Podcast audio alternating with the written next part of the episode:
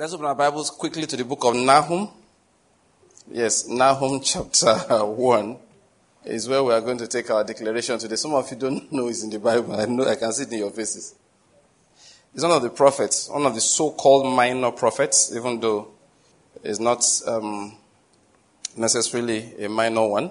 Nahum chapter 1, want to read a number of verses there to declare the glory of God this evening. As is usual, we read it loud. We're not try- it's not a meditation, it's a proclamation. Do you understand? We are declaring loud. Eh, we are being deliberate about it, okay? We are going to read from verse 2 and we'll read all the way to verse 10. All right? Are you there? Yes, sir.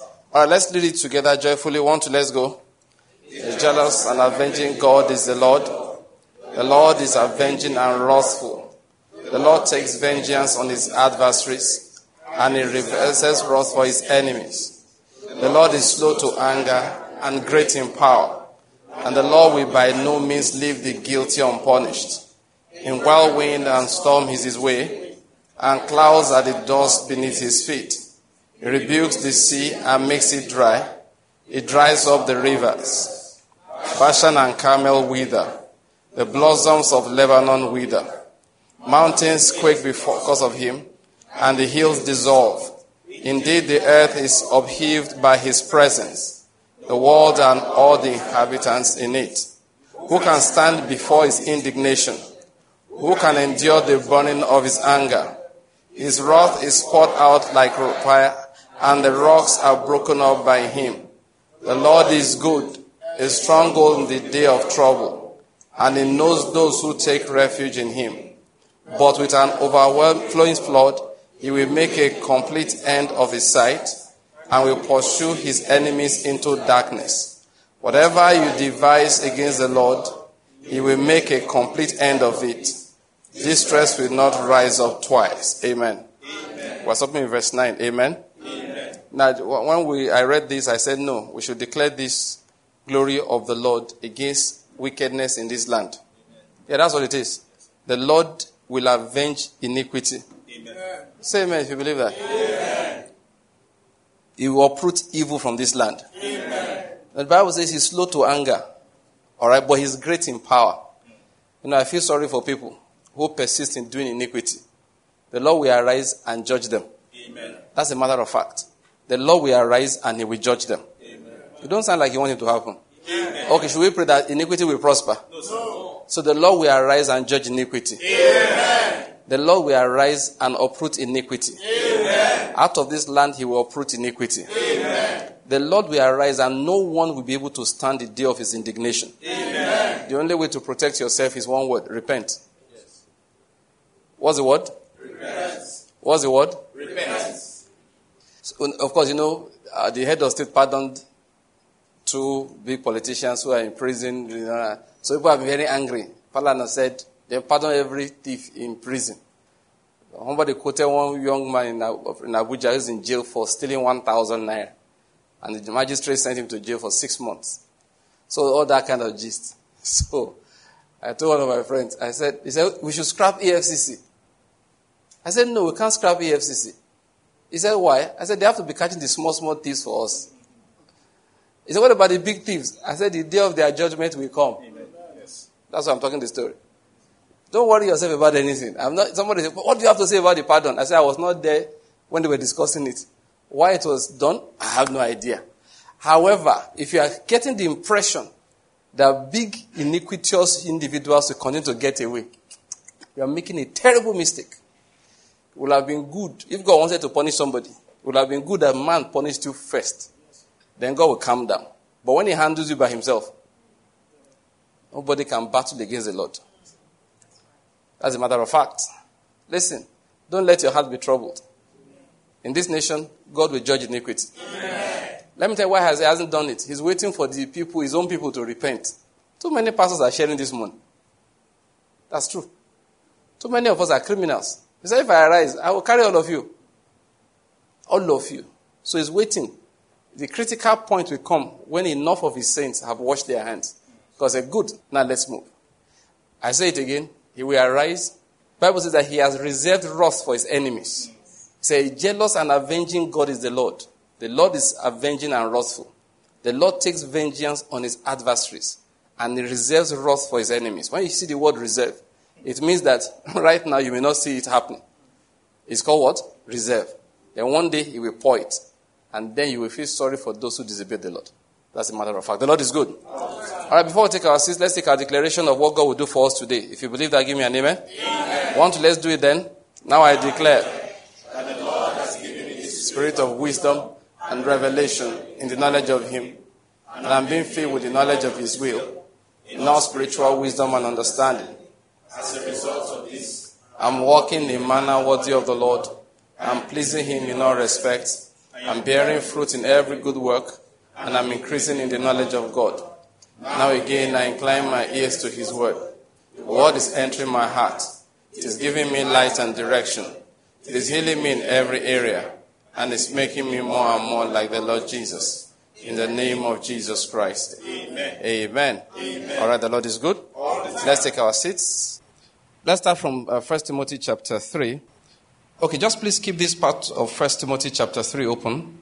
But first of all, please go to the book of Colossians chapter 1. That's one portion we read a number of times when we're declaring the glory of God. Colossians chapter 1. Uh, you know, what I want to do today, because I meditated about it and I think the Lord says that's good.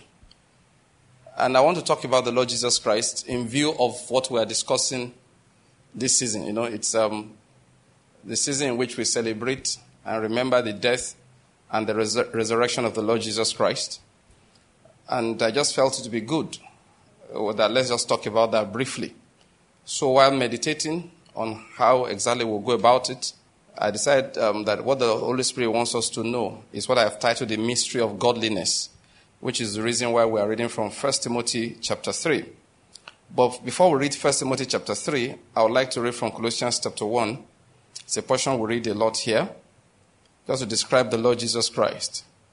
He said from verse 15, of course, if you back up into 13 and 14, talking about his beloved Son, he said, This beloved Son is the image of the invisible God the firstborn of all creation.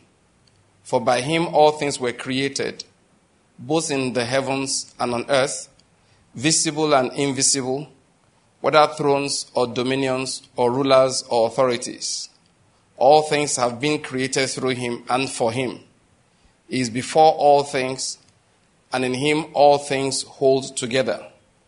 He is also head of the body, the church, and he is the beginning the firstborn from the dead, so that he himself will come to have first place in everything. For it was the Father's good pleasure for all the fullness to dwell in him, and through him to reconcile all things to himself, having made peace through the blood of his cross. Through him I say, whether things on earth or things in heaven. First Timothy chapter 3, in verse um, 16, he said, By common confession, Great is the mystery of godliness. He was revealed in the flesh, was vindicated in the spirit, seen by angels, proclaimed among the nations, believed on in the world, taken up in glory. He was talking about the Lord Jesus Christ here. He said Christ was revealed in a human body. Now, we're going to talk about Jesus here well, last meeting, I began to talk about worship. You remember that we're talking about worship. We're talking about worship. And why am I talking about worship? I explained to us that we are talking about going, removing other gods. And I said, nature does not allow us to have a vacuum. That what actually prevents other gods from being worshipped by us is for us to be busy with true worship. That's the truth. We can say many things about don't worship other gods, but everybody must worship. Everybody must worship. Everybody must worship. We're created to worship. It is not possible not to worship. Let's talk about faith again as an example. You can't live without faith. Even those who say they don't, you know, they don't have, they think that faith is, um, is like for those who don't understand science. They are walking by faith. If you read our book, the book should be out by now um, it's ready, it's completely ready just to release it. We wanted to print it first, but the printing thing is being delayed. So we said we'll just release a PDF, then I forgot. All right? But now I'm being reminded by talking about it. The book is titled we walk by faith. So please watch out for it. Hopefully, before the end of this month, it should be out at least by a PDF. Of course, as you know, as usual, it will be free to download. In the book, I talked about faith. The book is titled We Walk by Faith. And what I try to establish is that everybody walks by faith. There's nothing, faith is, that's why the Bible never really described what faith is. It said faith is the substance of things hoped for and the, uh, the conviction of things not seen. That's what faith does. That's not what faith is. That's what faith does. That is what it does. Faith helps you to understand things that you did not see. But what exactly is faith was never described in the Bible simply because it's so common, it's common knowledge. It's like breathing. The Bible did not say, and he inhaled and he exhaled, you know, that kind of thing, and said, this is what they call breathing. It just talks about breathing. Everybody should know what breathing is. Faith is the way by which we walk. So everybody walks by faith. Number of things our lives are about. One, worship. Two, faith. All right, just two of them. What do I mean by everybody has faith? It's simple. How many people have taken any form of public transportation? Whether it's a train or it's a boat, you know, ferry, or it's a car a bus, keke, or kada. okay, for those who don't know, you know, we have audience from India as an example. So our tricycles, or it could be a motorcycle, or an aeroplane. Any form of commercial transportation. If you have ever used one, can you just put up your hand? Seriously. Okay, looks like everybody. Please put down your hand. Thank you very much. All right? Everybody. Now, that hand, just to be sure you're cooperating with me, I know everybody has done it. Now, have you ever gone to Peace Mass? Or now, have you ever asked them, where's the driver's driver's license? Have you ever checked whether the guy knows how to drive? If you ever entered the bus without asking questions, you walked by faith. You did. Those who say that they only believe what they have seen, did you check the driver's driver's license? Many times you have been driven by crazy people. so who are not all right. And that's a matter of fact. You enter a plane. oh, eh, eh, he said pilots are crazy. This man is, eh, this man is an aviation human being. He tells that pilots they mad. and you, you don't know. Some, there's one movie I saw, Denzel Washington. The guy is drunk all the time. He's drunk all, and he was a pilot. He's flying, he's drinking. Was a very, very good pilot in that movie. Very good. But he's drunk all the time. and you don't know. Now, the point I'm making is that you don't check these things. You're walking by faith. Have you ever gone to the mall? If you've ever gone to the mall or market anywhere to buy anything, put, don't put it on there. Just, just say amen. amen. Let me not give you work. So you've gone to the market, you bought things. How did you know what to buy? You, okay, have you ever picked a bottle, checked the label, and decided it was good? That's faith. You use the report on the bottle to pay money they told you best before. And you told them it's expired. Somebody wrote it there. For you to carry on with that information, without personally verifying, is called faith. So you see, we talk about faith as such a big thing. The truth is that that's how we live. Life without it is impossible. It's absolutely impossible. You cannot live life except you have faith. You can't. What does faith mean? You just take the word of somebody. You walk to the market, you want to buy clothing, eh, you know, clothing material. So what is it? It tells you it's linen. You don't check where is the linen certification. Even if you if they gave you a linen certification, it's still somebody that wrote it. But you accept. So when Jesus said, Blessed is he that believes without sin, it, it goes beyond just a matter of faith in him. In life, you the only way you can live is to believe even though you do not see. What is Christian faith or spiritual faith? Let me first put it like that. Is that you start taking the word of God as information. So those who make it look like if you don't know what they are saying, they, are, they don't know what they are saying. They believe. So I just chose to believe scriptures. That is what we now call faith. When We now talk about faith really. That's what we are referring to. That I take, somebody goes to the market, to the mall, takes a bottle of a food product, and reads the label to decide whether he will buy or not. I also take scriptures to read the label of about my life to decide how I will live my life. That is what we call faith in God. I hope you're getting my point. Everybody has one kind of faith. But faith in God is when the word of God is now authentic information for you. For example, the only reason why I know a man shouldn't marry a man is not because psychologists have told me not, that it's not right, even though they said it before. Then they change their mind. Politically, it's pure politics. How do I know? The word of God is what tells me that. Two things. One, for this cause shall a man leave his father and his mother and be joined to his wife. And in that context, it said male and female created he them. So male is joined to who? A female. Then secondly, it said for a man to lust sexually after another man is an abomination. So those two scriptures I put together and I say, whatever you say as a psychologist, as a researcher, has to be wrong. Why? My own source of information says differently. Is that's what faith is. Jesus said, have faith in God. When he said that, what was he saying? Your faith has been in other things. So remove it from where it was and place it in God. I hope you're getting the point. That's how worship is also. So I just one to explain to us briefly that you have no choice but to walk by faith. It's where your faith will be that we're not discussing as Christians. Where will your faith be? In the same manner, worship is something everybody does. You can't live without worship. Absolutely impossible. Absolutely impossible. You must worship something. Do you know? I quote this man, um, Apple, Steve Jobs. Steve Jobs said something. He said, No one can. He was talking about predicting outcome of you know investment, your life, your uh, uh, you know uh, your adventures. He said, No one can you know connect the dots looking forward. He says, Only when you have reached somewhere, you look backwards, you connect the dots. There is no way to predict what will come out in life. We keep on trying. You see, that's why if anybody tells you he wrote a book or he knows how to do it, he's lying. He should have written that book first of all. Don't write it after. In which case, you have forgotten the other things that are not palatable. Many times, even the points in which God helped you, you forget because you don't know the significance of those points. Richest man in America at the time, John D. Rockefeller, missed a train by I've forgotten how many minutes. He was going to ride on that train. They went over a bridge, the bridge collapsed and killed everybody inside. Uh, almost. And John D. Rockefeller missed it narrowly. So what is it? And he lived very long. He, I think he lived to be, to, he died in his 90s.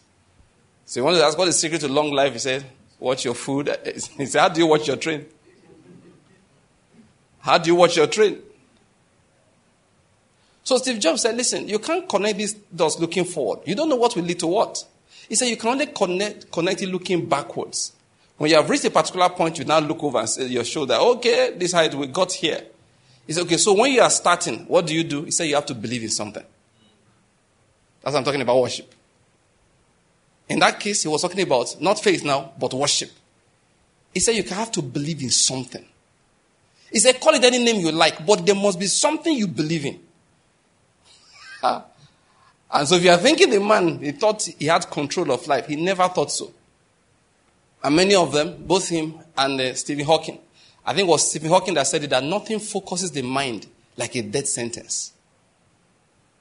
When they first diagnosed Steve Jobs as being having cancer that he was going to die, he had to focus. They gave him the treatment necessary at the point that they told him the cancer was gone. He now began to give speeches. He began to appreciate life. But after a while, I don't know what went wrong or went right. The cancer woke up again and killed him. At that point in time, Apple had over $100 billion in cash in banks. Not in property or investment or value of their stock. Cash that was in the banks that he had refused to pay as dividends. Over a hundred billion. But nothing could keep him alive. See, we're talking about worship that everybody worships. You know, let's just remember that. Don't, even those who are pretending they are worshiping something. And at the end of the day, everything you are worshiping is a spirit. At the end of the day, spirits collect your worship. One of the reasons why God keeps shouting, Hear, O Israel, the Lord thy God is one. And thou shalt love the Lord thy God with all thy heart. The reason is this if you don't do it, something else will collect it. You don't have, you are not that strong. Something will collect it. You may start not knowing. But by the time life finishes dealing with you, you will wake up to reality. You know, I told you a story last time about a guy who I know who told, about, told me about his father being cooked. He said one day he approached his father and like, Daddy, what's all of this? And his father told him, Look, my, my son, this is the reality I have come to realize. Because as we were growing up, the father was a typical, don't care about the spiritual things, even though claimed to be a Catholic. So they were just a dutiful Catholic, go to church, you know, say the mass, go for confession when you feel like you need to take Holy Communion the next day. Just a normal Catholic. Until life began to happen. Until one day, he told me a number of stories. Things began to happen to the man. I think it was one day the man woke up and he had been beaten by people he could not see, and they could see the marks on his body. The marks were visible for them to see. And then one day, armed men surrounded their house, decided that they were going to kill the man. And his, his father was a, let me use the word, was a warlord. The guy told him that, listen, he grew up with grenades under their bed. He played with grenades as a child. Then one day, men surrounded their house. And this guy shot for, I don't know how long, kept on shooting, broke their door down. At a point in time, his father jumped, managed, he knew this, some of the skills of war. He had fired, he had done everything. Good enough, they didn't touch his family. They made it clear they wanted only him. Make a long story short, the man survived the night. Over the next few weeks, you know what he was doing? Cooking. Cooking himself. He said, Listen, after his father went through those experiences, the man realized that it wasn't safe to be without defense. So people now came to him. Let's fortify you. The man went. Let's fort- the man began to do everything necessary. As a family I know close to us, the children complained that the problem they have with their father is that the man is diabolical, like we say. He's into occultic things and all of that. So one day my mother sat the man down and said, I need to talk to you. This is a complaint from your children. The man didn't deny it. He said, Yes, it is true. He said, But why is the issue? He says, For their sake. I'm doing all of these things to protect them. He said, I know the family I'm from. I know the issues going on. He said, I need to do this to keep my children. You, you know, I told you last time that if I didn't know Christ, what I know about life now, I will swallow something too. Why we are not swallowing is that we have swallowed something else. We have swallowed Christ Jesus, and we have been swallowed by Him. That's why. This life is not a physical life. Stop fooling yourself. It's not a physical life. You are not kept alive because of DNA and RNA and proteins, and because you ate um, fat and oil and you have the correct amount of amino acids and stuff. That's not what keeps you alive. Life is spiritual. There are three components of you spirit, soul, and body. If the spirit doesn't work, the whole person becomes an animal and the person dies uselessly. The soul is where the main meat of the human being is. You have to be kept alive. And without the body, you cannot connect with, that, with, this, ex, with this existence. So each one must be kept in shape. The world worships the body. You can have a healthy body and die for nothing. You go there, the fellow is dead. What killed him? You don't know. Doctors will check up and down. They will start describing all kinds of syndromes. I know these things. Some of those syndromes, I laugh when I hear them. I say, it's called, the other name is we don't know. We have to give it one fantastic name. And as the last time I checked, unless they've modified it, I don't know is recognized as a cause of death. A pathologist is allowed to write it. There's a way we word it. We won't write, I don't know. But there's a way we word it which simply says this guy is alive, but he's dead. That is, we have checked everything. He should be walking around breathing, but he's dead. That spirit doesn't thrive except he has worship. It's meant to worship. It's a connection with the spiritual. Let's bear that in mind. So nobody should make you look inferior because you go to church. He's going somewhere else. He's going somewhere. Some of them worship at the bar. Do you know that? I don't know how many nightclubs you have been to how many bars. Once you enter them, they have the same feel, the same look. One day I went to a church in Lagos that met in a nightclub. Yes, the church meets during the day. It's a building as a club. Look at this guy. I didn't say they are a nightclub. I said they met in a nightclub. Honestly, I won't run church in that place. I don't know how the Holy Spirit will stay there. The ambience is generated for negative spiritual activity. Now, let me tell you how it is. We went that day to go and listen to a particular man of God came from outside the country. My friend invited us. I don't know whether my wife went to that day. No, no, no. I don't think so. So I know I didn't go. in, but three or four of us went together. Now, what I'm telling you is that we climbed up the stairs to the top of the building, somewhere on I think I didn't know Ogunsoya in Lagos, if I remember well.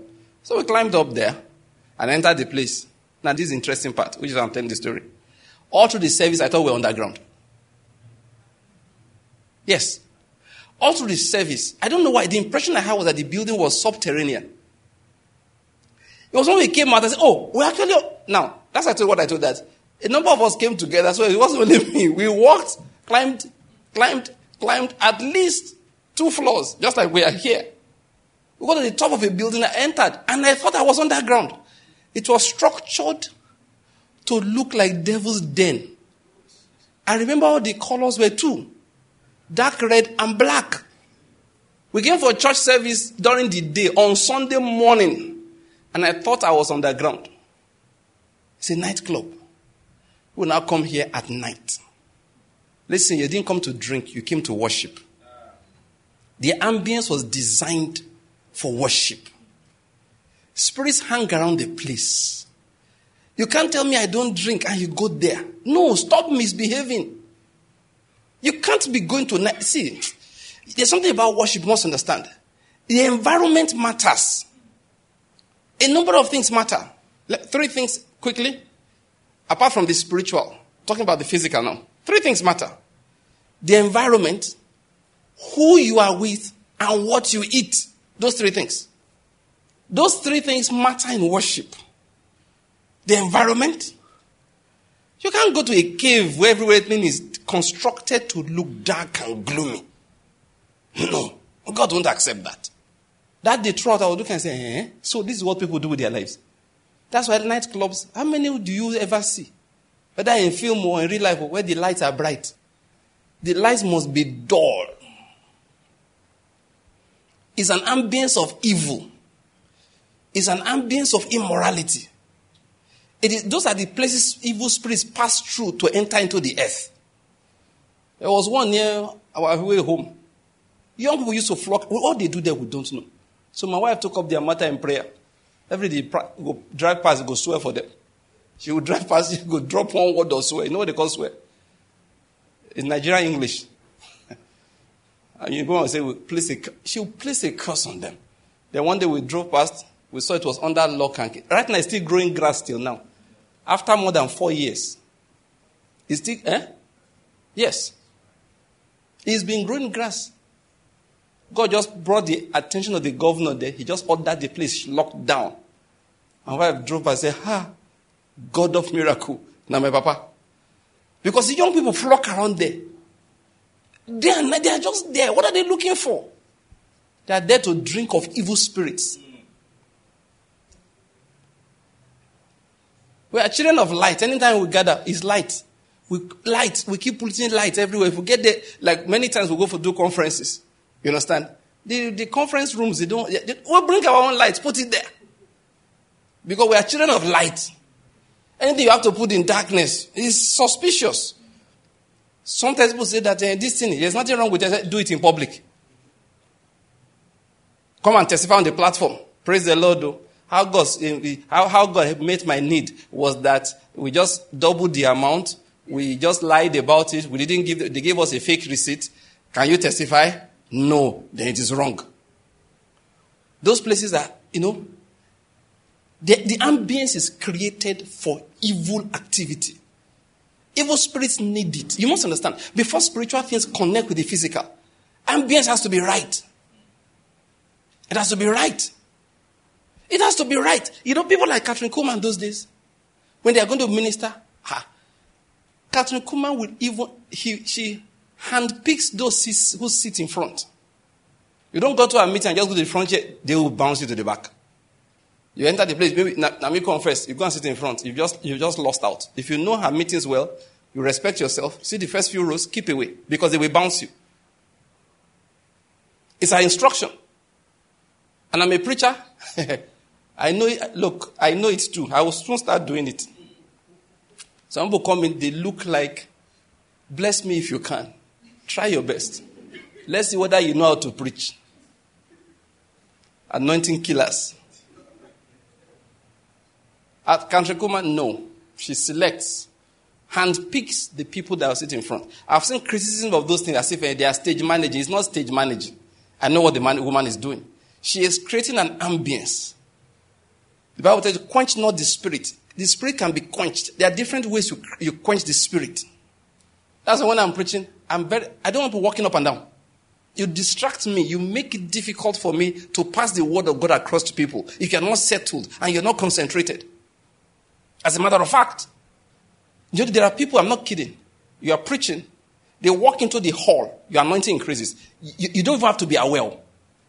There's a kind of spirit they bring in with their hearts open, ready to drink. That, like, they just said God essentially, look, look, look. This man is not firing fast enough. This one I know to be a matter of fact. The kind of things you teach depends on the audience you have out there. It depends on the audience. You see me sit here, I, I will talk two straight hours. I have not finished yet. I usually can do that with a kind of audience. If I organize a meeting, when I go there to teach, like here now, or whatever, the people who come, they came to listen to me. You understand my point? Their, their spirits are tuned already. So when they are there, they, I can keep talking. I can keep talking. I can keep talking. Next three hours, their hearts are open. You keep talking. But there are churches I've been to to preach. If you like, give you three hours. After 45 minutes, your anointing don't go down. The anointing is finished. Ah. And it's one of the reasons why I, it's not every invitation I accept. I'm very careful. Once you're planning a program, and you're planning your program, you now invite me. The chances of me coming is less than 30%. I pray you can decode that. As well, I know that your program is the most important thing to you, and I'm, I'm just a spice. Once I suspect that, one day some guys organize a program somewhere in Enugu, not a Enugu city, not main city, one of these are big towns around. I won't tell you which one. So they invited me, they talked to Reverend Yinka, Reverend. So they now made a mistake, great mistake. They wanted to persuade me to come. So they didn't know the kind of person that I, that I am. They assumed that let's show him that it's an important program. So they now said to me, Fela Durotoye will be coming. They mentioned another person. Then I saw a line up of big bishops and all of that in the poster. So they wanted me to know that, that look, you're part of one great thing that we are doing. Reverend Kaja said that pastor not get time. Ah, like no, miss, that is like people have done that to me a number of times. They don't realize that those things for me they are put offs. Somebody invited me for something once, gave me a lot of, and one of them mentioned two, three massive names that will be there. The fellow didn't realize that that's the very reason why I'm not interested. Not because I don't want to compete. It's not, we're not competing. But it just dawned on me that you don't have time for me. You're going to give me 35 minutes and tell me to go and sit down. that somebody more senior to you wants to preach. I don't have a problem with that. Invite me to come and attend. I will go. There are times I've rushed out of, I'm preaching here. As I'm preaching, I'm looking at my time. But as I'm finishing preaching, I'm in my car. I'm rushing to go and hear somebody else. I don't have a problem with it. That day, so when the fellow finished,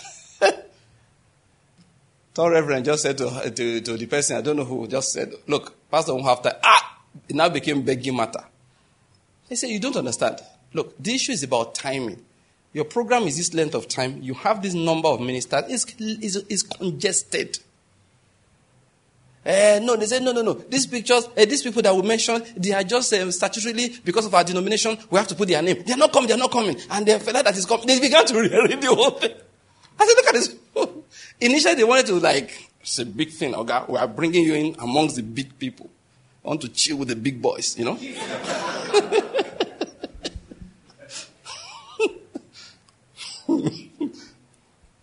no, see, for me, I'm on, what I just want, I'm careful because there are places I go to also. Are, I didn't organize the program, King didn't organize the program, but the crop of people. In fact, I've been to meetings before. I said, How much time do I have? They say, two and a half hours. Ah, excuse me. Say, yes, sir. You, you give a microphone at 10.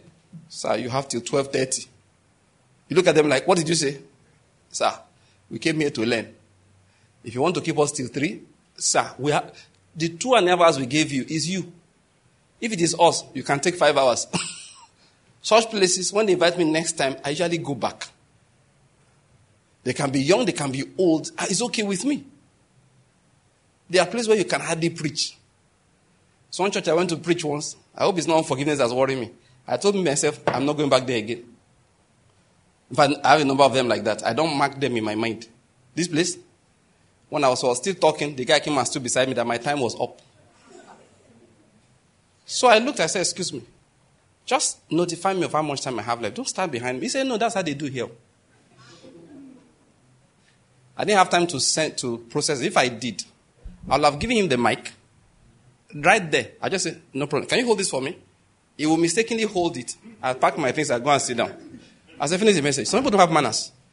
I was a guest minister, I'm not a member of your church. I don't care how you do things. You should have some level of decorum. You bent for me. For, of course, I just, it's one Anglican church somewhere on the way to that Nike Lakeside. I just marked them. Say this one. You say, please, I hope I wouldn't sound arrogant. I'm not begging for where to preach. One of the things that God did for me early in ministry, I created my own platform between me and the Holy Spirit. So whether you invite me or not, I have two, two days of the week where I preach every week. Uh-uh, I will never do. They will gather to record for radio. Then I have time to write. Abba. Then you invite me to come to your church. And I'm talking, you stand behind me that your time is up. I just look the church, no problem. Should you invite me tomorrow? When I refuse, and what is now be worse for you is I won't tell you why. Say, my spirit is not going. You think it's the Holy Spirit. No, it's my spirit that located that. You're not serious. now, what, what, I'm just going to explain something. The ambience matters for the flow of the spirit. The ambience matters. You see musicians, let me not mention names. Some of those are, you think they are playing. They will play music. I heard those stories for people who know. They will play music, play, you know, instrumentals. And one day back, they smoke. His boys are there getting high, smoking. Everybody's in the hall. They are warming up the atmosphere. I'm telling everybody worships. Fela used to call his place shrine. You think it's a joke. You just go there. You go there to worship. He had a chief priest. And people kept on feeling like he was joking. The man was not joking. He called himself Abami Eda. You know what Abami Eda? Uh, okay. Abami Eda means strange creature, unusual being. Abam is one word we use for spirits. Abam literally means strange, unusual, weird, a dice creature. So the man called himself Abami Eda, and we thought he was joking. And he will stay on the, on the platform and be doing sacrifices. I've seen some videos, shaking things and running up and down the stage. And he comes in and says, now, time to start the underworld spiritual game. And everybody think they came for music. Everybody say to him after me, he gives them a chant. And they start chanting. And he says to them, it's an underworld spiritual game. And you still go back there. You go home, you become promiscuous, your children become promiscuous, you don't know where it came from. You went to the shrine. You wouldn't know. And then I, I remember his chief priest saying that you think they are smoking because they wanted to get high. He said, no. We need to offer incense to the gods. That that is our incense to the gods. And people will think they are joking. You participate in worship, you think people are joking. They were not joking. And then you see, now saying that Christianity was brought by the white man to colonize you. Is Satan trying to take you away? Can't you say our brethren here who say, who say that we need independence in our region? They said that um, Christianity, that they are Jews. That's how you know when Satan is operating. He starts denying Christ Jesus. In fact, my message to you today is the beginning of worship is acknowledging the Son. That's actually what I came here to preach. Which is why we read that Colossians chapter 1 and went to that um, First Timothy chapter 3. So let you know that without acknowledging the Son, you have not begun to worship. If, listen to me, if you were ever in league or mentally associated with some, a, group like IPOB, for whatever political reason. The moment they brought up that spiritual side, you should have stepped out. You're beginning to move with Satan. You don't realize it. Once leaders start saying that he's a Jew, and that um, Chukwu Kike is it Abiyama, what they call it? Uh, Abiyama. Huh? When they start inventing names for you, say, brethren, this handshake has crossed the elbow. You're supposed to shake me. You held the wrist. I didn't say anything. You crossed the forearm. I'm looking at you. Now you are crossing the elbow. Please. Before I know what's happening, you pull off my whole arm. Thank you. Yeah, seriously. You have to be careful in life. Many things, look, listen, listen, listen. When we talk about worship, you know, I said something, materially speaking, three things important. Ambience. That's what the Bible says that don't forsake the gathering together of the saints.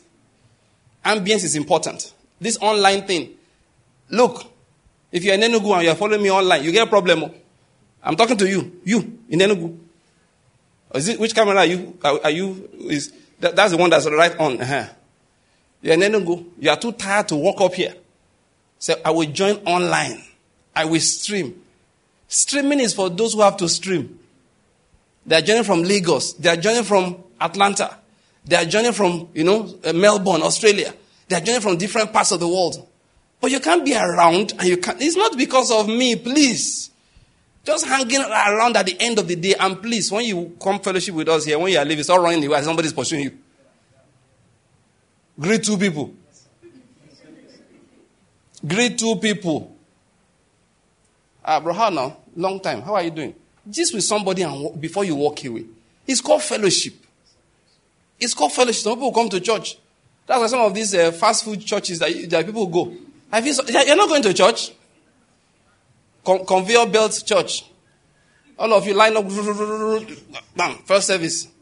Next service, bam, ship you out. Load the next batch.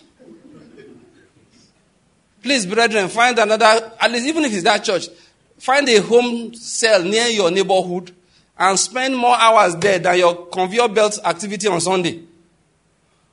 Ha! Let your wife even know who to call when you are misbehaving. Some people send us emails asking me for counsel. I said, You're very fun. How am I supposed to counsel? I've never seen you before. I apologize. I know you've listened to me a lot, but I have, I have not listened to you. Because and it is not your fault. I mean, I, I mean, I also went to that experience. You listen to a particular minister has blessed you so much, it makes sense. You want to hear what he has to say about issues. There's only one problem. I don't know you. You have listened to me. I have not listened to you. You can't send me two lines of email and you expect me to counsel you. I'm going to counsel you, confuse you.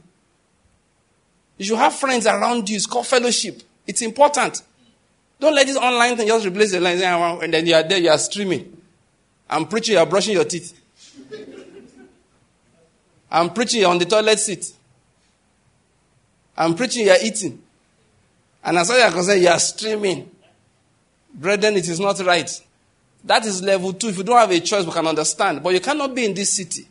You have time for every other thing. Say, ah, you went to market in the morning. Nine o'clock, you join them open Ogbete.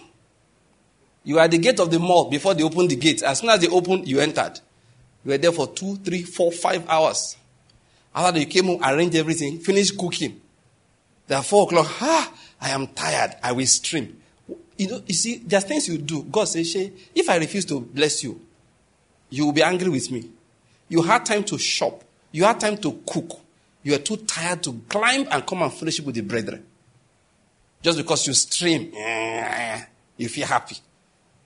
People always tell me stories. Ah, burial, burial, wedding, market. I'll just be looking at you like this. How foolish can a human being be and still survive?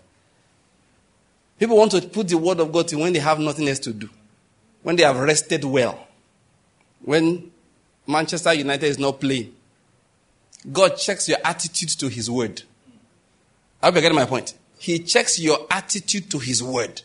He checks it. Too. He che- he seriously checks it. You think I, at least I heard it on tape? No, it's more than that. If you had the opportunity, what God is checking, how many things did you cancel? That is, how many things were, were you willing to do? Wear yourself out, then you can't come to hear the word. Then the word has to come at your convenience. You will never inconvenience yourself for it. Go and read your scriptures. The mountain will gather. Jesus will go to a higher mountain. Those who wanted to learn, there to climb. The mountain will be on one level. Then Jesus will go up to the mountain. Then the disciples will follow him, climb the rocks, go through the crags. Then finally get to where he is before he starts talking to them. He says for them, they will hear, they will not understand. It's very important. That ambience is important. Faith is, con- see, this man says something. John G. Lake. He said in South Africa, when he was there as a missionary, there was a time he craved fellowship. He just wanted to fellowship with brethren. So one day, he found a church where they were worshiping. Just stumbled into it, so he entered the church. There's only one problem. They didn't speak English. He didn't speak a word he understood. He said he sat down there. They were all black people. Maybe some of them were white, I don't know. But he sat with them. They sang. They said stand. He stood. They sang in a language he didn't have an idea. She Even Jesus now they sing to. Said, yeah, no problem. Now we'll sing together. Anytime he gets to Jesus, he say, we'll say Jesus. Then, then he'll sit down. Then one black man came up and preached powerfully. He didn't understand a word. He said, but when I left the place, I was refreshed.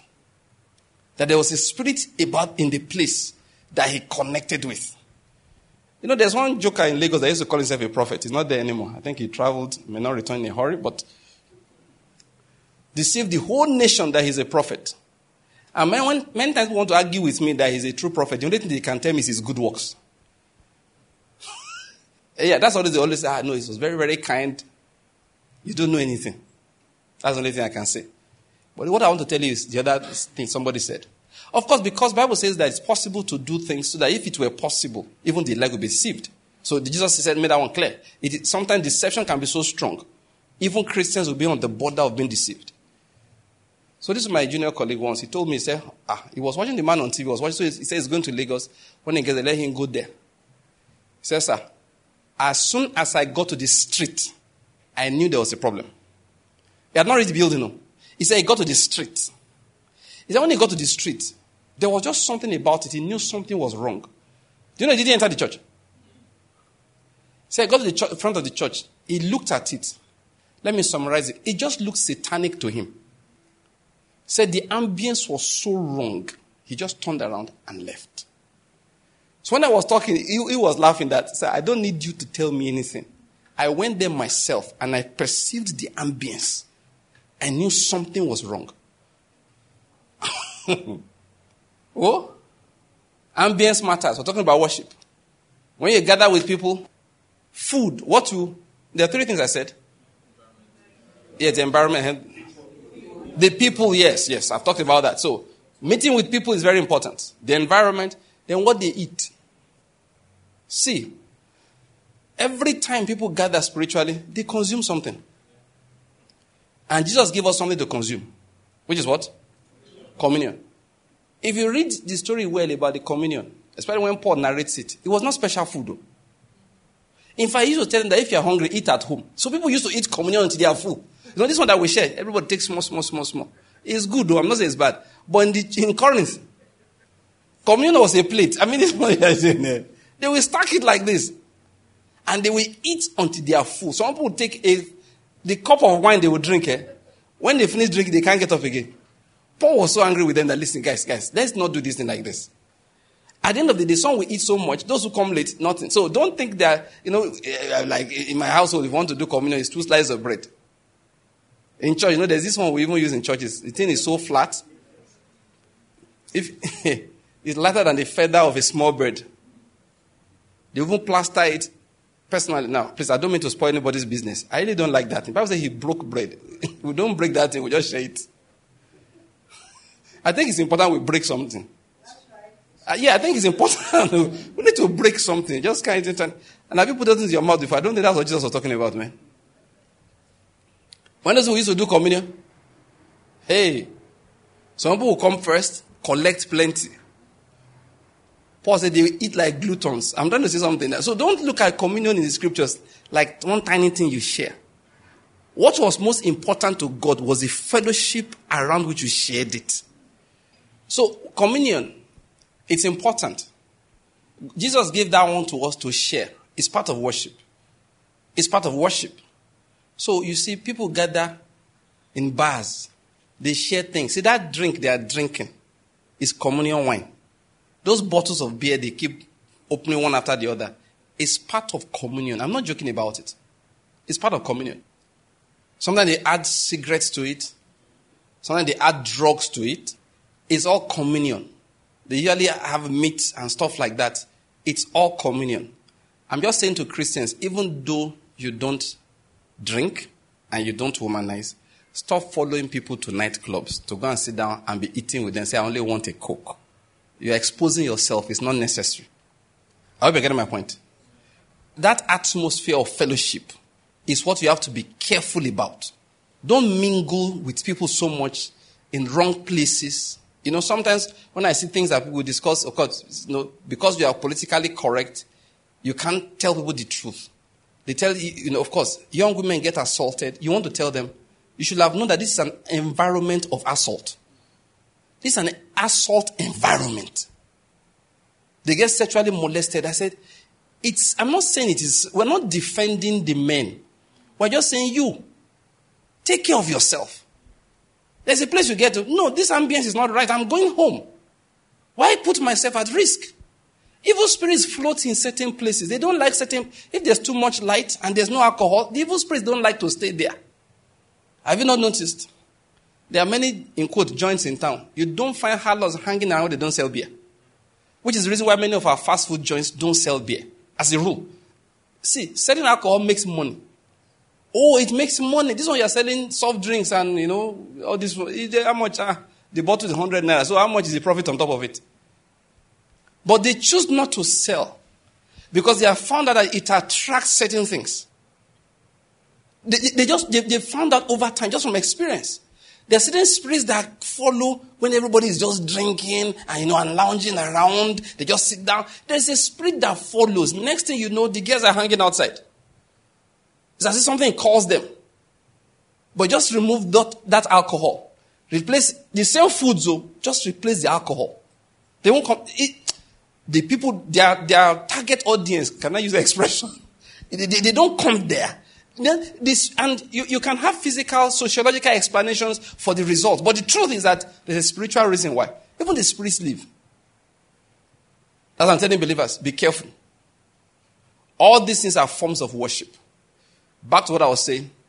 Everybody worships.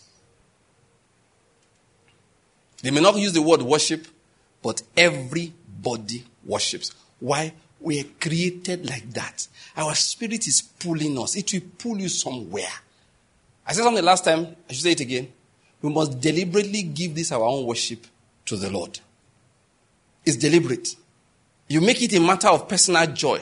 I was glad when they said unto me, let us go to the house of the Lord. It's, it's a deliberate thing.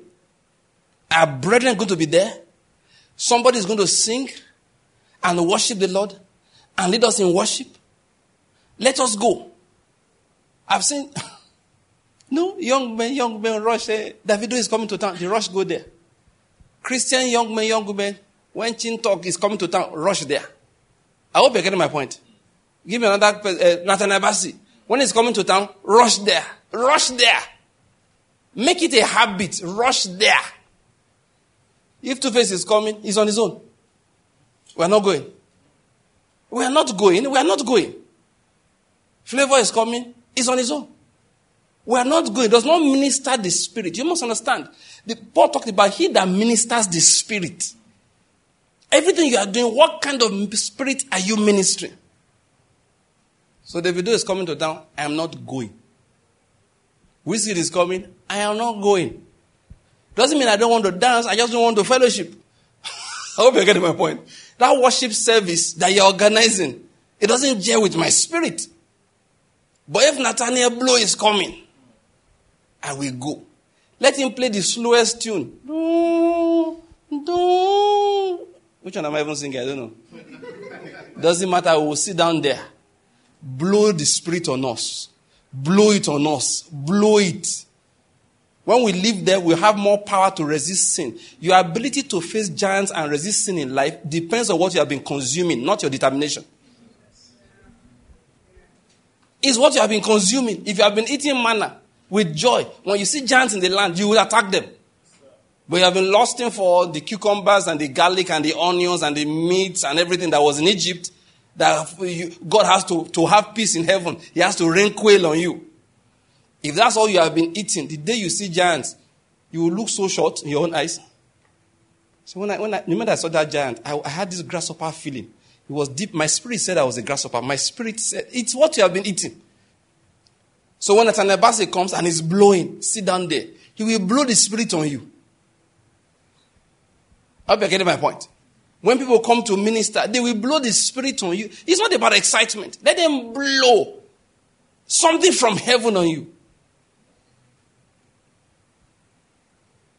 But like some, like uh, this man will say, what's the name of his name? Uh, what's his name now? His name just escaped me. One day was preaching. he said, he said, when P Square tells you, touch me, I touch you, man, no the vex. Now so, immorality takes start. he said, he is conditioning you. You will not do it in the open. Everybody is singing, touch me, I touch. Somebody will touch you. If you want to vex, are you not hearing what the pastor is saying? Is P Square not the pastor? The pastor says, hey, listen, I'm telling you, it's very, don't go to where you don't want to drink of their spirit. That's what I'm making. What we do as believers, we deliberately, we are deliberate in giving our worship. That's what I'm saying. We deliberately learn to participate in where true worship is happening. And I said the foundation of our worship is what? The recognition of the Son, the acknowledgement of the Son. Without acknowledging the Son, you have not begun to worship the true God. Like I said, I was inspired, all right, because of the season we are in. You see, the death of Jesus Christ, the resurrection of Jesus. Let's talk about it briefly, about the whole thing. Christianity, let me start again by saying to us Christianity is not a religion of morals. It's not a religion of Okay, let me put it like this it's not a way by which we know about spiritual things. Christianity is not how to obey the commandments of God. Christianity, of course, modern day, we have to add on to it. is not the keys to prosperity. It's not the keys to long life. I was driving down somewhere today, I think, and I still saw the big billboard. Yes, somewhere around Otigba telling us about the natural way back to God again. And one white man is coming to give a lecture. Discover the natural something, something, something. Christianity is not the alternative way to what they are saying. It's not how to learn the laws of the Spirit. It's not a set of moral codes. Christianity is one thing, bear it in mind. It's about knowing the person of Jesus Christ of Nazareth. Knowing who he is, and making him your Lord and Savior. Righteousness is second level. I hope you're getting my point. He will put righteousness in you. Holiness is on that level also. He will put holiness in you. Knowing the laws of the Spirit is on that level. He will put those things in your heart. Third level, He will prosper you. Oh, He will give you long life. He will heal your diseases. Those things are all third level. The first level is one thing the knowledge of Jesus Christ as the incarnate God that walked on this earth, who died for our sins, who rose again for our justification, who is alive forevermore, and who is coming again. That's Christianity. Christianity is not, is not, oh, you can do it, you can prosper, you can make it. That's not Christianity. That's thought. If look, if First level is in place. That third one, we join later. It's not even second level. Because the second level is a level of righteousness and holiness. It's a level of walking with God in purity. It's a level of sanctification. That's the second level. But the first level is the level of knowledge. It's a level, of acknowledgement. It's a level of relationship with somebody. We need to get it right. Christianity is not how good you feel. Listen, there's this group we used to listen to those when we were in school. Beautiful songs. I grew up as a preacher of the word, both as a Christian, as a, a preacher of the word. More understanding came to my head. And I said, these songs were good, but they were not Christian. He took away all my pain and gave me joy because of his sacrifice. No, that one is even good. That one is Christian. That's not the one I'm looking for. That's not the one I'm looking for. That's not the one. Eh? I believe, thank you. anyhow, and I never ever doubt every moment, every hour. There's a power above, you know? Yes. I listened to those songs. I said, this, even this one I sang that I said sounded Christian, the whole album avoided one name Jesus. So that album is not Christian. That track that just sounded Christian is because it describes so much about the work of Jesus. Let's assume is the one they're describing. But the name was avoided. Let me tell you something. Jesus takes it personal if you're ashamed to mention his name. You can color it left, right, and center. Until you mention his name, you have not talked about him. In his days, Ravi Zacharias, blessed memory. Please, can I quickly add something to it? Ravi Zacharias is of blessed memory. Leave it there. Now, Ravi Zacharias will give lectures in the highest level of human intellectualism. He will teach in universities. He will talk about his professors of quantum physics. He will quote the world's biggest literary minds. And at the end of every one of his messages, he will summarize it that it's about Jesus Christ. That he came in flesh, him crucified. Go and check his messages. He, he will speak to the audience, and they are all Muslims. He will add Jesus to it. He will talk to Hindus. He will remind them. He would he will argue with you, argue quantum physics, argue logic. Was a philosopher. He knew everything. Argued this left, right, and center. At the end of the day, the summary of it is Jesus Christ and Him crucified. That's what I'm preaching. He will tell you this is the gift of God to mankind. He doesn't care. What, look, and people in the audience, professors, PhD students in physics, mathematics, philosophy, sciences, arts, everything. Will add it to it. Derek Prince, after preaching and preaching, was preaching on there. He said, I was a philosopher in search of truth. And I discovered that truth is a person, and his name is Jesus Christ. so I was searching for truth. After many years of search, I finally found truth. And I found that truth was not an abstraction, was not an ideology, was not a philosophy. It was a person. Say, truth is a person. And his name is Jesus Christ. Many times, you know, a lot of our Christian music, the name Jesus is missing. It's for marketing purposes. It's called taking the mark of the beast. It's a worship of mammon. I'm sorry, I have to say it like that. People say, uh, mark of the beast, they are going to put a mark on your head. Nobody has time to be planting anything on your head physically. It's a microchip developed by Bill Gates. Fat joke. If anybody's mentioning the name of Bill Gates, they are leading you astray. Bill Gates doesn't know anything about mark of the beast at all. If I, the moment I look at the guy, I know this guy is not even qualified to be a beast. The real beast has to be a religious person. That one is not religious. He's not. I leave Bill Gates alone. Somebody said it's his son that Bill Gates' son will be the beast? I don't know. But right now, we don't know. Let's just put it like that.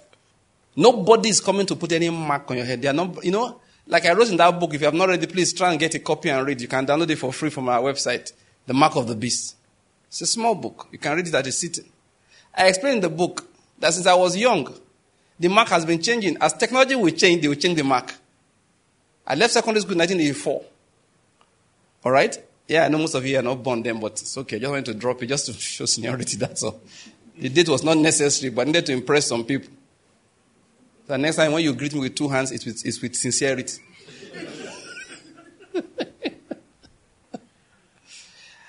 I left secondary school in 84, and then all this idea of microchips and co wasn't there yet. My early days, actually, when I was in secondary school, I was in boarding house, so I remember we'll go, they'll carry us to go and watch Christian dramas and stuff. And then the beast was about branding. That they're going to brand, you know, that mark. So the only thing we knew about the mark was that they, they will brand it on you. So you know what they call branding? They take hot iron, burn it on your skin. So all of us like, ah, the pain alone, I won't take the mark. You know, the pain alone, we won't take the mark. As times, were, times will pass, technology was advancing. The next they told us, ah, it's going to be a microchip. They will plant, eh, you know, inside some part of your skin. No, they said to be barcode. They went to barcode. So at least that one's better. It's no longer brand, just barcode. They even did a movie in which people had barcodes on their hands. One man in that movie wore a fake one. Then that was the mark of the beast, barcodes. Then one day it became microchips. Motorola is developing something, you just inject inside you. Ah, don't take it, don't take it, oh, don't take it, oh. Please let me say it again. The mark is not snuck on people, they won't sneak it on you. You have to first be a worshiper of the beast before you can take the mark of the beast. It's like somebody secretly giving you communion and you are born again. Does it make sense? We kidnap you and baptize you.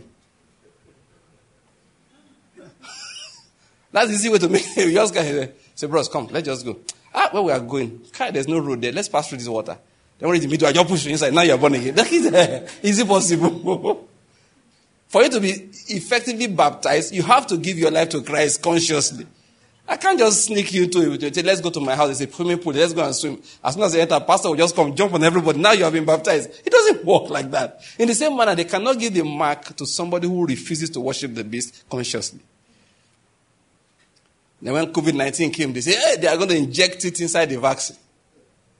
And I laughed again. That's why I had to write the book, The Mark of the Beast. Christians were being confused left, right, and center. No, no, no. Please listen. That's not what the mark of the beast is. You know what the mark of the beast is? I'll tell you. It's in the book. All right? First, the beast is a type. The mark also has to be a type. What am I trying to say? One thing I have found that many people are worshiping the beast every day. And one way by which they worship the beast is that they replace Christ with money. What, do I, what, what am I trying to say? We know this happens in the entertainment world. In fact, the other day they told me that um, um, I don't know many of you heard about it then. A footballer who used to brand, you know, you lift up his jacket, you remove his jersey, and under it you see Jesus, something like I don't watch football, so I don't know the person, but I've never seen it. I don't watch football. So they said one day his club offered him, I think 50, now I've forgotten the figures now. I think half a million pounds a month. Anytime he doesn't do anything that embarrasses the club. His contract is already huge. They did now added to it that anytime you don't do anything to embarrass the club, in a month will give you half a million pounds. Did you get that? What, is, what did they mean embarrassing the club? Stop showing this your Jesus nonsense. The man, he knew how to you know, keep to their laws. So maybe he will, he will remove his jacket after the game is over. It's jersey. And what I wear under my jersey is my business. Maybe that's why he used to do it. There's one I knew those days, not now. His own is that when he scores a goal, that's when he lifts it up. Now when you see it there, Jesus is Lord. So they say all those kind of dramas they don't want anymore. And then if he will comply, they will give him half a million pounds a month. Listen to me, people of God. If they have made you that offer, all right, before you start thinking whether you take it or not, tell them to remove the money off the table. Let's negotiate without the money. Then give me your laws, your rules. It's your business. I can refuse to do it. I can walk away. But please don't think it's a light thing. You're not joking about it. And there are times you tell people, for you to come against my faith like this, I'm not playing for you anymore. One reason why we can't is it two million pounds a month we are being paid already. We don't want to walk away from it. That is what it's called the mark of the beast. People do music. A man said they told him, remove the name Jesus and put God. For your information, Christianity is not about God, it's about Jesus. And what did they say? Look, so that you can reach more people. Let me tell you something. You can't be smarter than God. If I be lifted up from the earth, what will I do? I will draw men. You reach people more if you represent Jesus clearly, not subterfuge. You don't have to deceive them. Because what reaches people is not your wisdom, it's the Holy Spirit. That's what Paul was saying. I'm not coming with the eloquence or the excellence of man's wisdom, but with the demonstration of the Spirit and of the power of God. Now, what does that mean? When you finish preaching, you don't even know why people believe. It's not your argument, it's not your persuasiveness. It's allowing Jesus, or let me put it this way it's allowing the Holy Spirit to do his work. And the Holy Spirit is looking out for the name Jesus every time. He comes to bear witness of Jesus Christ. He doesn't come to bear witness of God. He comes to bear witness about Jesus. You must understand, Holy Spirit is not playing. So if he's going to convict somebody and you don't present the name Jesus, he has no job to do. Argue from now to tomorrow about creation. Argue about God. Argue. If you don't give the name Jesus, Holy Spirit has I don't understand what you're talking about. I can't walk here. So those who lie to you that if you just remove Jesus, you put God, more people will be reached is not true. I remember one sing, uh, uh, one song we had when we were in school those days. The song was very beautiful. Okay, let me drop it now. There's a reason why I just need to drop that story. But that song, everybody sang it. They didn't give their lives to Christ. It was a Christian song, supposedly. You know, some of these, our love songs for Jesus, you can use it for anybody. You can use it for somebody else's husband. It's true now.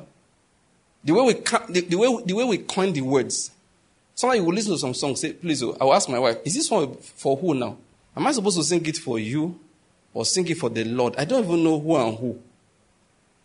That's how one day I sang one song. I like the song oh, because that girl could sing very well. So I told my wife, like this, this song is a Christian song. My wife says it's a lie, it's not Christian song. Uh, what's the song? Uh, your love is my love, my love is your love. You know that song? Uh-huh. You know, I, I, they were Whitney Houston. They were singing it beside where I was, in our house in Trans-Ekulu, those days. So, very, you know that girl could sing, eh? That girl used to sing like spirit. No, that guy had the, that is, used to sing like a spirit. So the song was so nice, and then the producer of that song, that guy should win a Nobel Peace Prize. is it Nobel Peace Prize or Nobel Grammy Prize, whatever it is? I, I like the rhythm. I can still hear it in my head.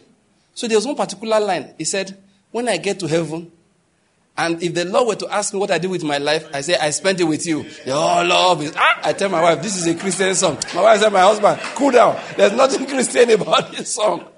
They're talking about a man. I said, oh, it's not Jesus Christ.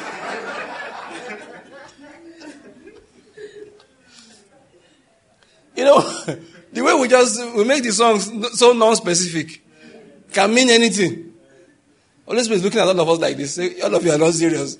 If you don't put the name Jesus there, it's not a Christian song. The witness about, is about Christ Jesus. The witness is about Christ Jesus. That's what it's about. It's not about morality. It's not about knowing God. That's not Christianity. Christianity is about knowing God through Christ. And not one Christ we don't know. That man that walked the streets of Nazareth that walked the streets of Jerusalem. That one that had 12 disciples, of which one of them was Judas. That one that was betrayed. That one that was arrested. That one that was tried at night. That one that was condemned to death by force. The one that Pilate said, I saw nothing wrong in him. And they said, No, crucify him. He said, Okay, let me release him to you. It's a day of celebration. He said, No, give us Barabbas. Give us Barabbas. But this one, crucify him. That's the one we're talking about. That one that was taken, that was beaten, that was meant to carry his cross, that went to Golgotha for your sake and for my sake. That's the one we're talking about. We're not talking about one, there, there are Jesuses that are footballers. Let's not get confused. We're describing the one we, we're talking about here. This one we're talking about died. And he wanted to break his legs. He saw he was already dead. They stuck an arrow into his side, and blood and water came out. Is the one we're talking about. It's the one that they took down from the cross without breaking his bones. Because it was, it was written, none of his bones will be broken. It's the one that they laid in the tomb given to them by Joseph of Arimathea. Who on the third day he rose again from the dead. Is the one we are following. If you don't mention that name, you're not dealing with a Christian song or Christian principle. The name must be mentioned, and the Holy Spirit is watching out. So this will come to us and say, This your song is good oh. though. Listen, I'm not saying don't ever sing secular songs. That's not what I'm talking about. But let's know when we're singing secular and when we're singing gospel. There are some very good musicians that sing normal songs. It's not gospel song. I'm not saying they are doing bad, but they are not gospel musicians. Real gospel music has the name Jesus all over the place. Doesn't color it. Some songs are very good and very moral. There are some very nice love songs. I'm not saying they are bad, but they're not gospel songs. Until the name Jesus, because Jesus says something clearly. If you are ashamed of me before men, that's what I want you to understand. So those men come, that's the Antichrist spirit. They say, remove the name Jesus there, and the song will sell. Once you are removing the name Jesus, so the song can sell, the Holy Spirit will depart. It's called being ashamed of him. He said, if you're ashamed of me, I also will be ashamed of you. Please, the meaning, that, that unconditional love of God. I like the person said, where did we get that idea from? Said, there's nothing like that. the love of God is unconditional. It's not in your Bible. Jesus said it clearly, if you're ashamed of me, I'll be ashamed of you before my Father and his holy angels. There's nothing like those not lie I say if I unconditional, unconditional. Many of those things he put condition. Please, I hope you're getting my point here. Mark of the beast, they say remove the name Jesus. You will get more money. That way Muslims can buy it, Hindus can buy it. Yes, they will buy it, they will never be saved. They will enjoy it, you will never minister the spirit to them. But put the name Jesus in it. Yes. Instead of selling 10 million copies, or this day we don't sell anymore, we download, we stream. Instead of streaming 10 million times, to probably stream half a million. But of the balance 9.5, 10,000 will come, they will stream. They will hear the name Jesus, and the Holy Spirit will ride on your song into their homes, and that will be in the center of Hinduism in India. Out of that balance 9.5 that didn't stream to give you money, somebody will stream in his house in Jeddah, in Saudi Arabia. And he will hear the name Jesus. And the Holy Spirit will ride on that music and convict the key point person in the family. And Jesus will enter that home. Somewhere in China, a Buddhist will stream one day and hear the name Jesus and discover that, oh, that was he who visited me in my dream last week. Then he plays the next song. And then you quote a scripture. Then he goes online and starts looking for Jesus. It is the Holy Spirit that's walking through him.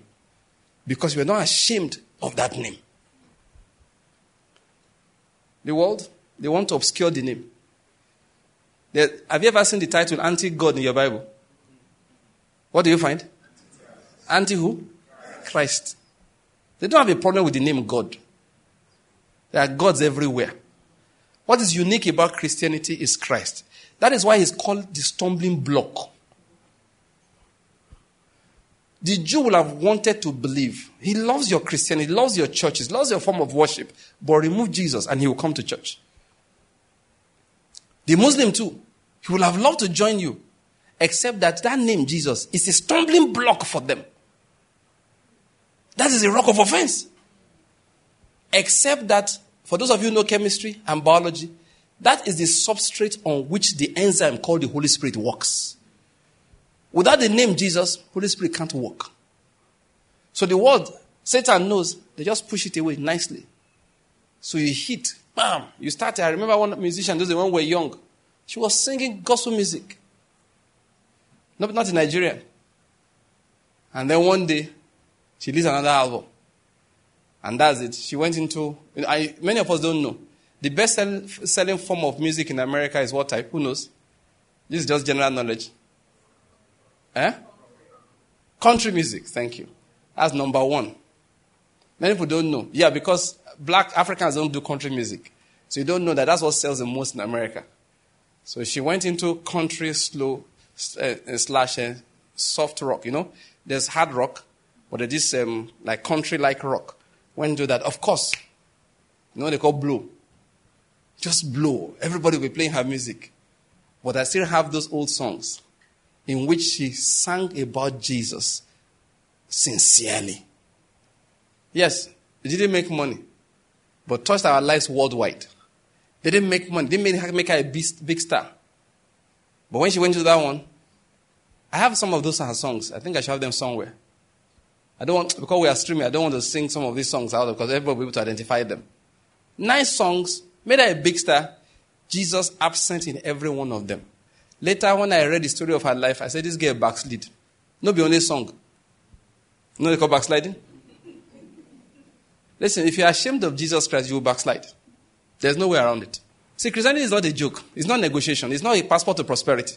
Christianity is death to self. You first come to Christ, say, if I die, let me die here. If I will die poor, poverty is my portion. When you have settled down first, you cannot come and say, Jesus, nah, I want chop. They will not, you first sell your, you see, this is how Jesus is. Eh? He's in a big pit like that. There's no way out. You first jump inside. What is inside? Say, I don't know. Just know Jesus is there. You jump in with him. From outside, you can't see any food though. Is there food there? Say, I don't know. You jump inside first. When you get inside there, you first be dark, you can't see anything. Then you go into where there's light. Then you find him. Only him. He says you can go back if you want. The door is still open. We tell him, say, where's the key to the door? He gives it to you. You throw it away. Bam! Say, Lord, I'm not going anywhere. Then now opens the next door. And both of you will now step into the abundance that he has prepared for those who love him. God doesn't prepare things for those he loves, though. Who does he prepare things for? Those who love him. Those who have made their commitment to him. Those who said to him, If I die, let me die. If I perish, let me perish. Not those who are making deals with him. What will you do for me if I give you my life? And Jesus said, I can make you famous. Say, eh? I will give you my life. Oh. I'll make you rich. Hey, you are the real guy, man. Say, don't mind these Yahoo boys. Me, I will make you richer than all of them. Say, Jesus said, better take my life. If anybody ever discusses with you like that, his name is the devil. Only the devil makes such deals. Jesus does not. The deal he makes for you, best of all, follow me. I'll make into what God created it to be. Follow me. That's it. You will know the Father. That's it. Just follow me. All this one of trying to negotiate.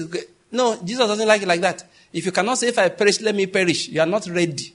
If you are not ready to put your hand on the plow without looking back, you're not ready for the kingdom.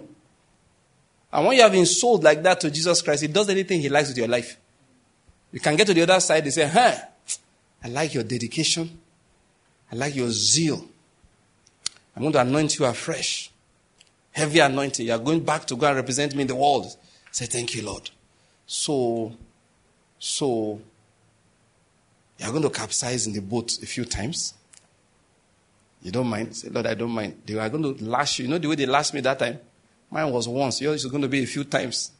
Your name is Paul. It's describing the life of Paul for you. Paul said, Are you serious about that? You know, he told Paul that. He said, I will show him things that will suffer. Some of us want to hear what the cars will drive for his sake. How famous he will be for his sake. Paul was shown what he will suffer for his sake. I didn't have a problem with it. And God said, in Jesus said, in return, you know what I'm going to do for you? I'm going to give you a great reward. Your reward is going to be great. Paul said, Thank you. He understood. Because great reward, as far as Jesus is concerned, is not the height of the house he builds. Because you know what? Why? When he comes, he was going to destroy the house he gave you. Jesus will give you a house, and when he comes back, he will break it by himself. He's going to blow on it. As he's blowing on it, melt like wax. Say, Lord, that's my house. Says, all things must pass away. we are looking for new heavens and a new earth. So that cannot be his great reward. He gave Paul a number of rewards, but let me tell you one great one he gave him, which was exactly what the Father gave him also. When Jesus was in the garden, what God gave him was a picture of the reward that he will have. And what is that reward? He had a glimpse of this evening's meeting. He saw people who were descendants of Ham being more blessed than the descendants of Shem. He saw it. Saw them gathered in Enugu like this, talking about him. The father said, That's what's going to happen. I will give you a name that people will gather around worldwide. Not for your sake, because you see, you can't have equality with God. And God will reward you with that kind of thing, and it's a big deal. I don't know whether I get my point. Before he began, what was it? Equality with God. That was what he had. He let that one go. He became obedient as a servant, even unto the point of death. Therefore, God highly exalted him and gave him a name that is above every other name, so that at the mention of that name, Jesus, every knee will bow. Now, this is a question. Is that higher than the name he had before? Is that higher than the authority had before? Before, we are talking about equality with God here, man. So, what's special about this? I'll tell you. He couldn't dash anybody that equality with God he had. He couldn't. It was his own, his own alone. But now, when he grabbed a name that is above every other name, he could live and give you and me that name. Say, with this name, conquer kingdoms. With this name, conquer the devil. With this name, drive out demons. With this name, heal the sick. He could give out that name. So, what was his greatest reward? That not only did he have something with the Father, now he has produced sons of God all over the place. That was his reward. And God showed him a glimpse of that in the garden. as he was praying. And he said, Where is the cross? Let us go. The vision was so strong he could bear the pain. The cross was not sweet, but he had to what? Endure it. He endured the cross. He didn't enjoy the cross. Nobody, see, someone when you're talking to people, they think that uh, you are saying everything is okay. We are saying we can endure the pain. Who enjoys problems? Nobody. Yeah? If you enjoy problems, your head is not working. You need to see a psychiatrist, sincerely. You have what to call inappropriate affect. That's the big English psychiatrists and psychologists use for it. Anybody that enjoys trouble, you have what they call inappropriate affect. You are happy when things are bad. A lot of crazy people like that in this country, man. crazy human beings. You know, some people, they, they, they derive their sexual pleasure from pain. We call them masochists. Some of them, they derive their own from inflicting pain on others. So we call them sadists. These are all people with inappropriate affect. Something's wrong with them. But what do we do as believers like Christ? We endure. We endure hardship as true soldiers of Christ. But what gives us the ability to endure? When we see the vision, when we see the, the reward that is in front. What is that reward? God gave to Paul. 2,000 years later, Paul, every day, at least half a billion people will quote you. Did you hear that? I, and I, me saying half a billion, you know that's not a heavy estimate. Many people quote Paul, they don't know who Paul is. Oh. Most people don't even know it's Paul that says I can do all things. Everybody says it. Unbelievers say I can do all things. It's Paul, it's Paul they are quoting. None of these things move me. It's Paul they are quoting. It's more blessed to give than to receive. It's Paul they are quoting. God loves a cheerful giver. It's Paul they are quoting. They quote him every day. My God shall supply all your needs. It's Paul they are quoting. Paul is quoted every day. Quench not the spirit. It's Paul they are quoting. Walk in the spirit. You will not fulfill the desires of the flesh. People quote this every day. I don't think less than half a billion individuals quote Paul in a day.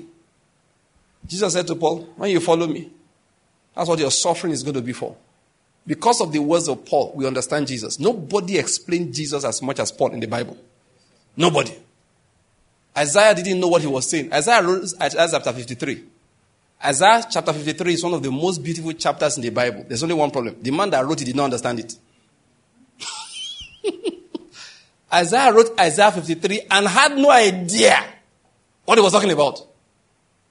He wrote Isaiah chapter 60, had no idea what he was talking about.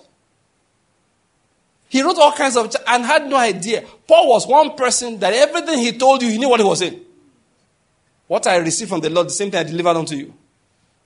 I wasn't there, but he told me by himself. On the night he was betrayed, he took the bread and he broke it and said, then he took the cup and he said, he was describing, he said, listen, there are things we have seen, eh? Things that we have seen that we cannot utter. Say, for me to depart and be with the Lord is, is much better. I've seen it. Paul had a vision of heaven.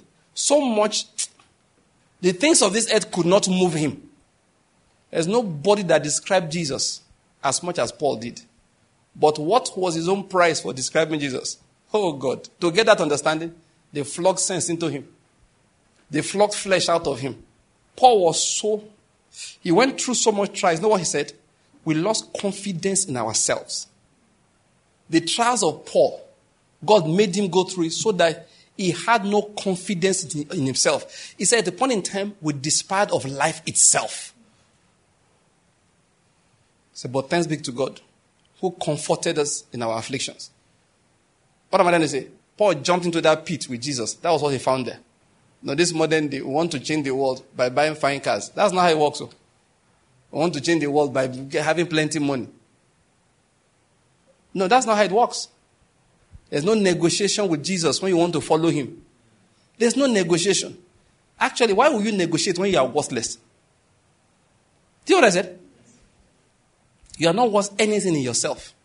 What do you want to negotiate with? Say, my rotten, useless self, if I give it to you, what will you give me back? Say, I don't want. he said, I don't want. You are the one that will go to hellfire, not me. you are the one that will be eternally separated. Yes, I had a meeting with some people talking about hellfire again. I said, listen. People say that ah, a loving God not everybody to hellfire. I said, listen, my friend. if you know what is what really the Bible is calling hell or the lake of fire, is a place where you will be, you will wish for fire. Fire will be comfort. Yes, I'm not kidding about that. If you know we're talking about hell or lake of fire, it's a place where if they could take literal fire there, it would be comforting. There's something Ken Hagin said once, he was talking about one of his experiences when he got healed. When he pushed himself off that bed, and the power of God hit him, and then the healing power came into his body. He said it was as if a thousand needles was pushed into his skin at the same time. The pain was intense. He now said something. He said, for somebody who has had no sensation for so long, he said pain was pleasure. That it felt good being so pained. Did you get my point? Yeah, because he had not had any feeling down in his limbs for a long time. So when pain rushed through the whole place, you and I will have shouted, Yay, Egbamio, help! He was like, Wow, there's some sensation there, man. That's what I mean. That this hell we are talking about, the same man said when he dropped down into it, on the way there, said it was so dark, darkness so thick, you felt you could cut a chunk of it with a knife. Why the Bible call it fire? Simply because to explain things that are in the realm of the spirit, you have to use the things in the physical to help people who have never seen it really to understand. So what characterizes hell is torment. So the most painful thing on the earth that they could find to describe it was fire that does not end. Normal fire, you get smoked in, min- in seconds. Do you understand? Yeah, and they throw you into fire. Yeah, you shout after a few minutes, you're gone. If it's really plenty fire. If it's small fire, you can last a day in hospital after that. But real intense fire, like the one that is in the center of an atomic explosion, you get vaporized before you can feel the pain. So when they wanted to use fire to describe, they described the fire that does not quench. The worms there don't die. You know, they had to explain that this torment is perpetual. But I want to say to you, if it's, it's not, it's not, it's not fire. I'm, I'm convinced of that. It's a place where if they introduce fire, it will be comforting. What am I going to say? So why would Jesus negotiate with somebody on the way to hellfire? But what will you do for me? Just say nothing. Continue where you are going. That when he rescues people from damnation, when he rescues them and reconciles them with the Father, they should be grateful and be wanting to serve him all the days of their lives. I hope you're getting my point here. Yeah, that's how we serve. That's how we follow Jesus Christ. It's not a negotiation. And if you are preaching, please stop preaching to people. If you follow Jesus Christ, He's going to, he's going to prosper you. Tell them the truth. If you don't follow Him, He will send you to hellfire. You say, no, you should preach the love of God. That is the love of God I'm just giving you now. It's called deliverance from what, what, what greater love can a man have than that to give himself off so that people will not perish? Was that not what he said? So that they will not perish but have eternal life. Tell them there's eternal life. What is eternal life? That they may know him, the true God, and Jesus Christ who he sent, not money. Eternal life is the knowledge of God. That's what Jesus is giving us. What I've said today, I hope you, you understood me. Yes, I need to make this very clear. That's what Christianity is about. Oh. Christianity is not the method by which we get good husbands, good wives, good children, good um, money. No. Christianity is the way by which we take ourselves and throw our, sorry to use the expression again, our useless self and dash it to the Lord. Then now makes us into what God actually created us to be. And without knowing Jesus, you are not talking Christianity. Christianity is about Jesus, who was born, yes, of a virgin. You believe that? I believe it. And like I always say, the people have tried to argue science, it's not in agreement with science. I say, raising Lazarus from the dead is not in agreement with science. Walking on water is not in agreement with science. Insulting the wind till it stops is not in agreement with science. You know, he said, peace be still. Jesus didn't say, peace be still. No. You know what he said? Be muzzled. Literally, Jesus said, shut up. When the wind was blowing, Jesus didn't say, you know, in your Bible say, peace be still. So you think Jesus was a nice guy. Peace be still. I am the Son of God. No. I told him, look at the wind. He said, shut up, wind. Shh. Literally, be muzzled. The best expression in English is shut up. That's not in keeping with science. And like I say all the time, if a man can raise the son of the widow of Nain, if he can remotely heal the sick, go. Your servant lives. Go. Your daughter is well. Huh? If he can open the eyes of him that was born blind, he makes takes clay, spits into clay, rubs that grumous, you know, mm, yuck. Are you getting my point? On somebody's eyes, and he says, Go to the pool of Siloam and wash. And the person washes and comes back seeing. You do that? And the height of it all, they tell your friend is sick. And you say, Ah, no, not a problem. I'm coming. I'm busy. Two days later, when you know it will take you two days to get there, you start trekking. You start moving. You get there four days after brother Lazarus is dead. And you say to his sister, I am the resurrection and the life. He that believes in me, though he dies, yet he shall live. And you say, Your brother will live again. Where have you laid him? And you go outside and say, Father, I thank you because you hear me always. He said, Father, I thank you because you hear me. Indeed, I know you hear me always. But I'm only saying it so that those who are hearing will believe. Then you say gently, Lazarus, come forth. And he that was dead, after they opened the, the, the stone, the door, the, the, the, no, the stone they used to block the entrance, you called him to come out. He that was there stands there. Not having reached there by walking, because he was still bound hand and foot. You now say, lose that man and let him go. And you want to be arguing with me whether he was born of a virgin or not? If he tells me he was pollinated, I will believe. No, being born of a virgin, if he said a flower, hibiscus crossed to amaranthus, and he is the product of the pollination, you know what? I will believe. To tell, that he was even born of a human being is the smallest of the problems. Ha, you do all of these things, bros. They tell me, say, let me just tell you, Banky, let me just tell you the truth. I wasn't born. I fell from a comet. Listen, I will believe you. Say, bros, what's the name of the comet? Say, is it Halley's comet? Say, no, it's Christ's comet. When is it coming again? Are more people like you going to fall from it? I will believe every word.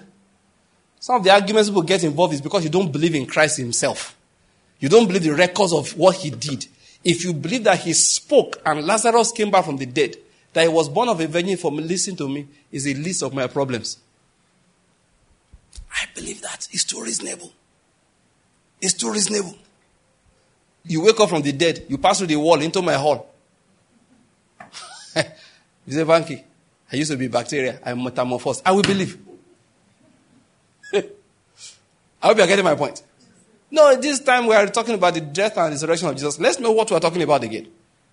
That's the person we are talking about. We are saying when he came that day, when he came through the body of Mary, that was not the beginning of his existence. That's what we're saying. We are saying that before Abraham, he was. We are saying by him all things were made. And without him was not anything made that was made. That is the Jesus we are talking about. Literally, is God manifested in flesh. And this God manifested in flesh one day. He decided to pass himself through the most painful experience for any living person. So painful, he went to kneel down and pray to the Father. Say, if it's possible, let this cup pass over me. And like we're talking about, it's not the beating of that flogging. It's not it. That, it's not the first to be flogged. People have been flogged before him.